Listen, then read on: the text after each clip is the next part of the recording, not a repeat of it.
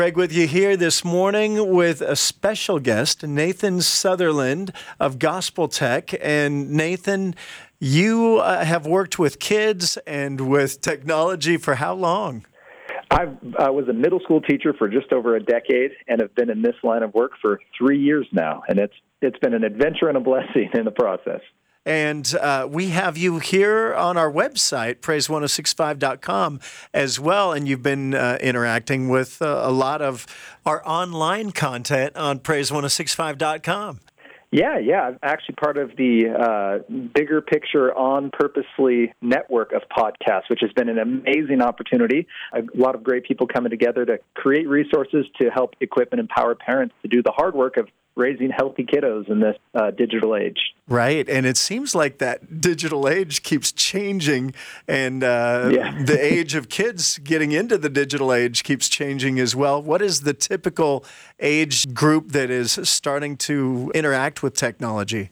As old as they can sit up. Uh, I mean, two year olds are sitting in front of smartphones. My three year old knows how to swipe between pictures. Uh, it's all ages at this point. And uh, I know the first time I was asked by my kid for a new piece of technology, it was when he was five and in kindergarten. So we're seeing this for for all ages, and uh, it's a pertinent conversation for parents to be really feeling confident in and empowered to have on their own because they're the greatest and strongest voice we have in their kids' lives. Okay, so now that begs the answer to the question your five-year-old asked. what what is the right time, uh, or is there a right time, or does it depend on the kid for introducing technology and cell phones and uh, social media and all that kind of stuff to kids? Yeah, I think uh, the time can vary. I think parents really need to be prepared to answer three questions when we have this. Because my my five-year-old came home, he said, "Dad, I want a smartphone." I was like, why? And he's like, well, because my classmate had one. I was like, what was he doing on a smartphone? He's like, well, he was playing Minecraft. And I was like, all right, like, let's talk. So you want to play Minecraft is what you're telling me. Yeah. Right? Like, let's talk through. So there's really three questions. The first is whatever the technology is, your kiddo comes in. And beginning of school year, they're going to come asking for whatever the new thing is that they've seen. It might be a smartphone, smartwatch, social media platform, but they're going to ask. And more than getting the answer right, you need to get the process right. And so here's what we can do. We can first ask, is it safe? Mm-hmm. And the, the kind of subset of that is when we look at safe, we go, all right, there's two kinds of tech. We have tool tech that helps my child create, and drool tech that helps my child consume. so, child of mine, does, it, when I ask, is it safe, does, does this tech help you accomplish your goal, or does it have a goal of its own, and it's trying to keep your time, focus, and money, right? So that's yeah. our first piece. Then we want to go, all right, does it have access to the internet? Because the internet has bullies, strangers, and unhealthy, unsafe content. Neither of these will be an automatic no, but it's just part of our kind of trying to answer is this safe for my child in this time? And the third part of is it safe is is it overstimulating? Dr. Dimitri Christakis is out of actually Seattle Children's Research Center, uh, and he really challenges parents to think about fun at the pace of real life. Uh, he actually compares uh, television shows, the difference between Mr. Rogers and the Powerpuff Girls, if you remember them from the 90s. uh, so he basically says it's fine to watch a show, but it should happen closer to the pace of real life. So, first thing is, is it safe? Tool or drool? Does it have internet? Is it overstimulating? Then, does it fit our family expectations? So, mm-hmm. once I mm-hmm. know it's safe, does it fit my expectation for my kiddo? And for me, the easiest way to do this, and the one I love to challenge parents for, is simply look at Philippians 4 8 and just go, all right, we look for whatever is true, whatever is honorable, whatever is just, whatever is pure, lovely, commendable, and excellent. If it's worthy of praise, we set our mind on it. So when we look specifically at, at the drool tech side, does this show, social media, video game, music, does it fit that? Yeah. And if it's safe, and it fits my family expectations, then I can go, all right, does this match my child's goals and their purpose? Um, is this going to make them more of who they're supposed to be? Which is kind of a lofty, like ethereal idea. So the way I make that practical is I go, all right, let's look at this. I made an acronym called a reset. Does this improve or impede my child's reset, which is just an acronym for their relationships and responsibilities, their emotions, their sleep, their enjoyment, and their time? And if I if I can take a parent and say, hey, because this is one of the things when I do a workshop or if I'm speaking at a school or at a church, And parents come up to me and they go, well, should my kid have a smartphone now? Should they have their own laptop? Should they have a smartwatch? Right. We go through these. Is it safe? Does it fit your family? And is it a good choice for your child? And that, that reset piece really clicks, especially with kids. Yeah. Um, and it, I would just emphasize for parents the goal here is not win all the tech arguments, make sure your kid never runs into any problems in their life, and you know bubble wrap them. the goal here is parent them with love, and and you're now modeling them. Proverbs twenty two six tells us that we should raise our kiddos up in the way they should go, and that doesn't mean have perfect rules so they never make a mistake. It means model for them how to make a right choice and how to acknowledge when you made a mistake. You might make the wrong call here and have to go, hey, I said you could. I'm taking it back. Right. and here's why.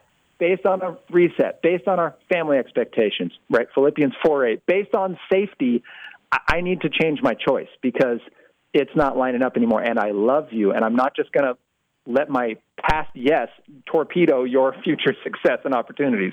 So that's it, I, it's not a simple answer for like, well, always do smartphones at X age uh, because I, I've seen it be a sliding scale, um, right. and I think that yeah, it, it, it's based on those three for whether it's going to be a, a helpful decision for your child. Well, based on your reset uh, acronym there, I, I, should probably just get rid of all of my devices.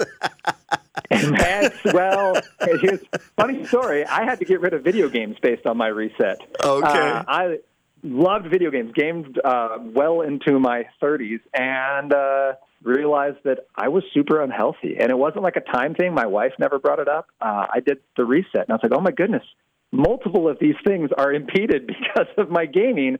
And that's actually how I got into this job. I oh, wow. cut out gaming and had an awkward amount of time in my life and was praying about that and was like, Lord, what am I supposed to do with this time that like I used to use as like my me time? And I was challenged to start serving with kids since I was already teaching. I got involved in a, a youth program, realized my passion was seeing kids reach their potential, and uh, it actually led me to stop teaching and start a nonprofit working to see kids raised healthy in a digital age. So that's why we're talking right now. It's because of a reset. Exactly. I love that. Now, how can we put guardrails uh, around our kids that are online and ourselves for that yeah. matter uh, to protect ourselves from uh, all of the evils that are out there from uh, porn to to social media to vitriol out there on many of these websites and uh, just content we don't want our kids to be subject to or even worse become victims of. Yeah, I, I think there's really three steps every family can take, and this is what I encourage every family I talk to, to to think through. The first is let's get our tech into a common space at a designated time. Mm. So common space means not in bedrooms. It, no tech behind closed doors. There's zero research that says that that's beneficial, and there's a massive body and growing body of research talking about the potential harms of it. Uh, basically, no one needs a thousand dollar alarm clock. You can buy one for thirty bucks on Amazon. It, it can be to your house by tonight. Uh, so it's just it's not worth the risk, even if your your child is using it well. Public spaces really have a couple benefits. First, they remove the live anonymity, which is where most of our internet mistakes come from, as we kind of assume no one's going to find out or no one really knows it's us. And it has the added benefit of opening conversation. So now, when mistakes are made or we, our kid bumps into mean people, we find out about it faster because our goal isn't catch our kid and punish them. It's communicate with our kid and love them. Right? They're not yeah. problems to solve; they're people to love. And so, having technology in a public space allows for that just to be a much easier process. We're not relying on self-reporting at all times because, well, the Fifth Amendment's a thing, shame is a thing. Our kiddos don't necessarily want to bring us their mistakes all the time, and we want to foster an environment where that's okay to do. The, the second piece is set a window of time. Uh, so a public space or a common space and then a designated time means, for example, all right, we're going to finish dinner, we're going to get everything cleaned up, and then we have you know, 30 minutes or we have this hour, whatever your time limit is for your family, and we're going to use our technology. We'll go to our technology, we will use it, and then we'll walk away. And this helps ensure that we use tech and we don't let it use us. Yes. So I think that's the first step as a family is we need we need that common space and common time uh, habit built up. The second is tech out of our meals. Uh, we really need to emphasize whatever meals we have together. Maybe it's once a week, maybe it's three times a week, but whatever meal we get together can be focused on connecting. I always encourage families to have just like the silly conversation game. My middle child always loves to ask, "What chi- what animal would you be?" Excuse me, uh, he's a six year old. So, what animal would you be and why? Uh, but the, the Dinner Project is an awesome group. It's just thedinnerproject.org if people want to check it out. And they have a lot of research on this. There's a study coming out of 20, uh, 2006 where kids who have common meals with their family, uh, not every single night, just multiple times in a week, though, they have a, a thousand more rare wor- words at the dinner table compared to their peers. It's eight times more than peers who just read books. And I say just mm. because reading books is amazing for learning words, but mealtime is even more impactful. And that's not even looking at social emotional learning or the impact of being known and loved and being able to converse with family uh, is just so valuable. So, get tech out of the meals is the second thing that we can all start this afternoon, this evening. Yeah. Uh, and then the third is we need to have a tech talk. Uh, we need to let our kiddos know the definition of each of these things. There's three of them that we need to tell them about, and what they what they need to do about it. So the, the first is they need to know what a bully is. Simple definition, parents. A bully is someone who does not love your child, meaning they don't look out for their highest good. They don't respect your child. They don't treat them like an equal, uh, and they don't follow healthful boundaries. Wow, okay? so that, that's a yeah. bully.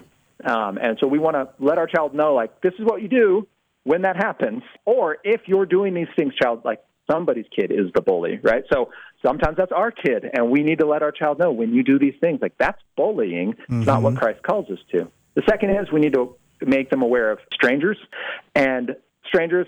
I love this definition. I did not make it up, but I, I, I use it all the time. Adults should never ask a kid for help or friendship. So letting our children know, hey, if you're approached by an adult you don't know and they want to be your friend, or they're asking you for personal help, you come get a loving adult. We would love to help that person.